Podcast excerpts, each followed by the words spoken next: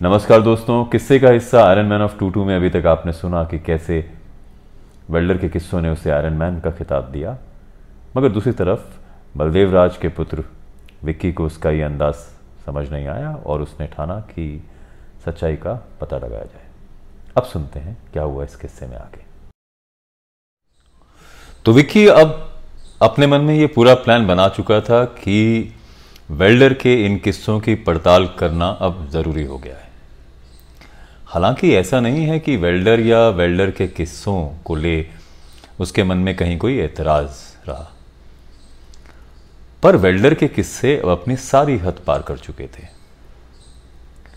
अब उनकी वास्तविकता का पता लगाना भी ज़रूरी था और ताकि लोगों के मन में विश्वास से ज़्यादा जो अब अंधविश्वास पनप रहा था, उसको दूर करना भी ज़रूरी था।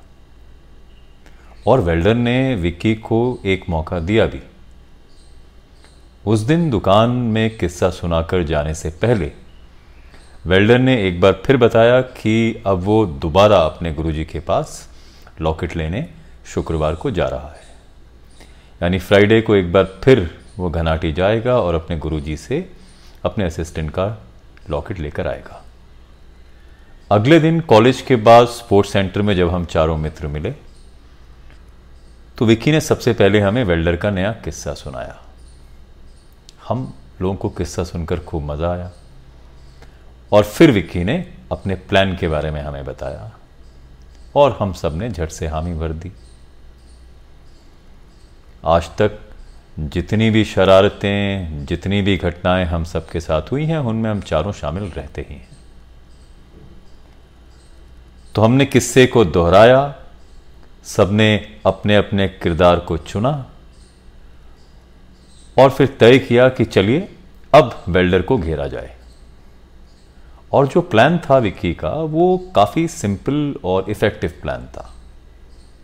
मामला ये था कि जिस घटना, जिस कहानी, जिस जगह की बात वेल्डर ने अपने किस्से में की है, अगर वेल्डर के साथ वो असलियत में हो जाए, यानी कि अगर हम वो पूरे का पूरा किस्सा रिक्रिएट करें किसी तरह से और फिर वेल्डर को उसमें फंसाया जाए। तो मालूम पड़ेगा कि वेल्डर और आयरन मैन का खिताब लेकर जो वेल्डर साहब घूमते हैं, उसके कितने हकदार हैं वो। तो हमने कहानी में अपना अपना पार्ट चुन लिया। अब हम चारों में जो सबसे ज़्यादा हैंडसम, सुंदर, ब्यूटीफुल और चिकनी सूरत के मालिक हैं, वो हैं मोंटू साहब। तो सफ़ेद साड़ी में लेडीज़ बनने का मौका मोंटू साहब को दिया गया। रोल सिंपल था। सफ़ेद साड़ी में लिपट कर सड़क के किनारे सुबह सुबह कर रोकर वेल्डर को रोकने का काम उनका है। दूसरी दिक्कत ये थी कि वेल्डर तो बाइक पे सवार होकर रास्ते पर चल रहे होंगे तो उन्हें रोका किस तरह जाए, ताकि वो सफ़ेद साड़ी में लिपटे मोंटू को देख सकें। तो इसके लिए हमने एक और सिंपल प्लान बनाया, कि रास्ते में कोई भी पत्थर, छोटी चट्टाने या पेड़ टहनी का कोई टुकड़ा लेकर किसी तरह की रुकावट डाली जाए, ताकि वेल्डर को अपनी बाइक रोकने पर मजबूर होना पड़े। तो मैंने और विक्की ने यह बीड़ा अपने सर लिया कि ये रुकावट डालने का काम हम करेंगे। सनी का काम होगा मोड़ के एक कोने पर खड़े होकर ये देखना कि क्या वेल्डर अपनी बाइक पर सवार हो आ रहे हैं और हमें इशारा दें ताकि हम लोग तैयार हो जाएँ। अब क्योंकि ये स्टेट हाईवे है, हालाँकि उस समय ज़्यादा गाड़ियों का आना जाना नहीं रहता, पर फिर भी किसी और को दिक्कत ना पहुंचाई जाए, इसका ख्याल करते हुए केवल तभी रुकावट डाली जाए जब वेल्डर अपनी बाइक पर सवार होकर आए साहब, पहाड़ी रास्तों की एक ख़ास बात यह है कि रात को ड्राइविंग अक्सर ज़्यादा सेफ़ हो जाती है क्योंकि लाइट की रोशनी आपको गुप अंधेरे में दिखाई देती है। इसलिए हमारे लिए ये अनुमान लगाना आसान था कि क्या बाइक आ रही है वेल्डर किस समय आ रहा है, और उस समय रात को उस पहर ज़्यादा गाड़ियाँ वैसे भी नहीं रहती। तो तय हुआ कि शुक्रवार को हम एक समय सब इकट्ठा होंगे, विकी की दुकान पर, हिमाचल जनता स्टोर पर, और इंतज़ार करेंगे कि वेल्डर कब घनाटे की ओर जाए, और फिर हम अपने प्लान को अंजाम दें। और फिर फ्राइडे आया भी। उस समय विकी अपनी दुकान पर मौजूद था, जब वेल्डर ये कहकर बलदेव राज को निकला कि मैं एक बार फिर घनाटी जा रहा हूँ अपने गुरुजी से मिलने, और मैं लॉकेट लेकर आऊँगा अपने असिस्टेंट के लिए, ताकि उसकी तबीयत ठीक की जा सके। अब वेल्डर के जाते ही हम सब दोस्त इकट्ठा हो गए। हम दो बाइकों पर सवार हो, हाथ में टॉर्च लाइट ले निकल पड़े वेल्डर के लिए किस्से को रिक्रिएट करने। थोड़ा सा साउंड इफ़ेक्ट डालने के लिए हमने एक पुराना स्टीरियो भी रखा अपने साथ। ये वो स्टीरियो है जो बैटरी सेल से चलता है। तो हमें लगा कि अगर किसी भी सूरत में किसी भी तरह की आवाज़ निकालने की ज़रूरत पड़े तो शायद ये काम में आ जाए। तो सात, साढ़े सात बजे का समय था जब हम उस स्थान पर पहुँचे जिस स्थान का ज़िक्र वेल्डर ने अपनी कहानी में किया था। और चूँकि हम उसी इलाके से हैं और उन सड़कों पर हमारा आना जाना रहता है तो हमें उस जगह को आइडेंटिफाई करने या पहचान करने में कोई खास दिक्कत हुई नहीं। जैसा कि उसने बताया था कि चढ़ाई खत्म होते ही सड़क के कोने पर मुझे सफ़ेद साड़ी में लिपटी लेडीज़ दिखाई दी। तो हम चढ़ाई के उसी मोड़ से कुछ मोड़ पहले अपनी बाइक को रोककर खड़े हो गए। हमने सोचा बाइक यहीं पे खड़ी की जाए और थोड़ा सा रास्ता पैदल चला जाए और ठीक उसी जगह पर जाकर इंतज़ार किया जाए वेल्डर के आने का। तो हमने अपनी अपनी पोजीशन ली। मोन्टू तैयार था, सफ़ेद साड़ी में लिपटा हुआ सड़क के किनारे सुबक सुबक कर रोने के लिए। मैं और विकी तैयार थे अपने साथ कुछ छोटे पत्थर चट्टान इकट्ठे कर। और सनी को जाना था मोड़ के दूसरी तरफ़, ये इशारा करने के लिए कि वेल्डर साहब आ रहे हैं अपनी बाइक पर खड़े होकर।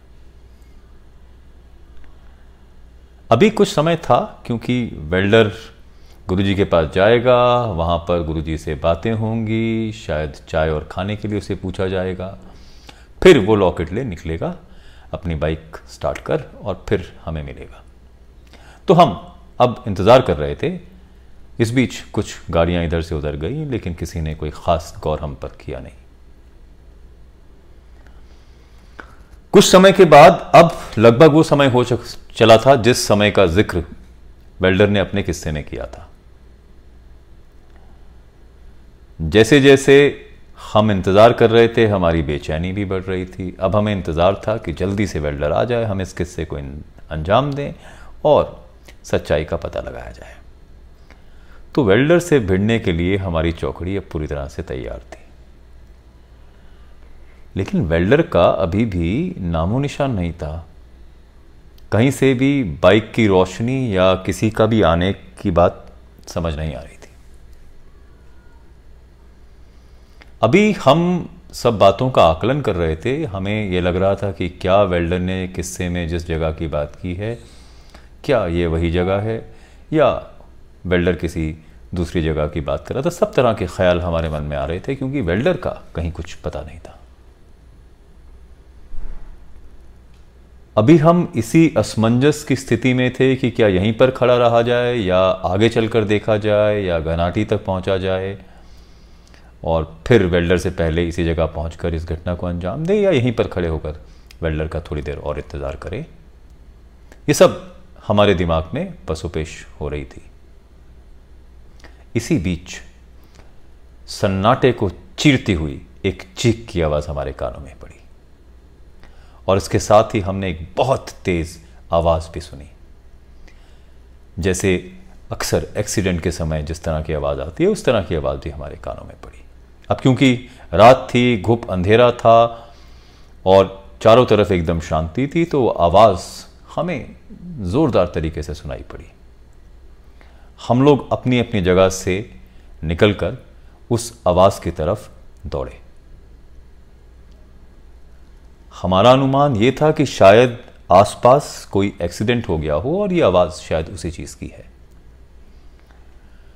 हम अभी एक मोड़ मुड़े और दूसरे मोड़ से पहले थे कि हमने देखा कि सड़क पर कोई गिरा हुआ है। और दूसरी तरफ़ सड़क के जहाँ खाई रहती है, उस तरफ़ से तेज रोशनी आ रही है। हमारे पास हालाँकि टॉर्च लाइट थी, लेकिन हम पहले दौड़कर उस जगह पर पहुँचे जहाँ पर वह व्यक्ति सड़क पर गिरा हुआ था। औंधे मुँह पड़े उस व्यक्ति को जब हमने उठाया और अपनी अपनी लाइटें उसके चेहरे पर डाली तो हमने देखा कि वो जो व्यक्ति है, वो वेल्डर है। और जो रोशनी हमें खाई की तरफ़ से आती दिखाई दे रही है, वो उस बाइक की रोशनी है जो शायद खाई में गिर गई है। ताज्जुब की बात यह थी कि ना तो ये एक्सीडेंट लग रहा था, क्योंकि वहाँ कोई दूसरा वाहन भी मौजूद नहीं था। सड़क पर किसी तरह के भी टायरों के निशान या फिसलने का कोई सबूत भी मौजूद नहीं था। और दूसरा, अगर बाइक दूर झाड़ियों में जा गिरी है तो बाइक वहाँ पहुँची कैसे? और अगर फिर वेल्डर के किस्से को याद किया जाए और उसकी पुरानी यामा बाइक को एक बार फिर से याद किया जाए तो ये हीरो होंडा बाइक भी उसी स्थिति में झाड़ियों में थी।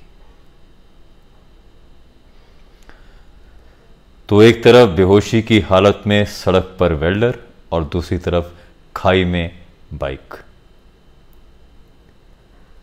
अभी हम ये विचार कर रहे थे कि इस मामले की पड़ताल कैसे की जाए तो हमने सोचा कि सबसे पहले तो वेल्डर को जगाना ज़्यादा महत्वपूर्ण है तो हमने कोशिश करी कि सबसे पहले तो वेल्डर को जगाया जाए। हमने उसे उठाया, जैसे ही मेरा हाथ वेल्डर की कोनी पर पड़ा तो मुझे ऐसे लगा कि शायद वहाँ से कुछ ब्लड या खून निकल रहा है। तो मैंने टॉर्च की रोशनी उसकी बाह पर डाली तो उसकी बाह पर पकड़ के निशान थे। उसकी मुट्ठी हालाँकि बंद थी, लेकिन मुट्ठी से लॉकेट लटकता हुआ दिखाई दे रहा था। बहुत कोशिशों के बाद हमने वेल्डर को जगाया, या यूँ कहें कि हम वेल्डर को जगाने में कामयाब हुए। जैसे ही वेल्डर ने आँखें खोली, जिस व्यक्ति को उसने सबसे पहले देखा, वो सफ़ेद साड़ी में लिपटा मोंटू था। वेल्डर के मुँह से एक चीख निकली और वेल्डर एक बार फिर बेहोश हो गया। तो क्या जिस किस्से को रिक्रिएट करने का मंसूबा लिए हम चारों दोस्त यहाँ पहुँचे। हमसे पहले क्या कोई और उस किस्से को रिक्रिएट करने में कामयाब रहा? या यूँ समझें कि वेल्डर ने जो किस्सा सुनाया, वो शायद सच था? या वेल्डर के साथ ये किस्सा आज फिर हुआ? तो ये था किस्सा Iron Man of two two कैसे लगा आपको ये किस्सा? ज़रूर बताइएगा हमें। और बने रहिए किस्से का हिस्सा। नमस्कार।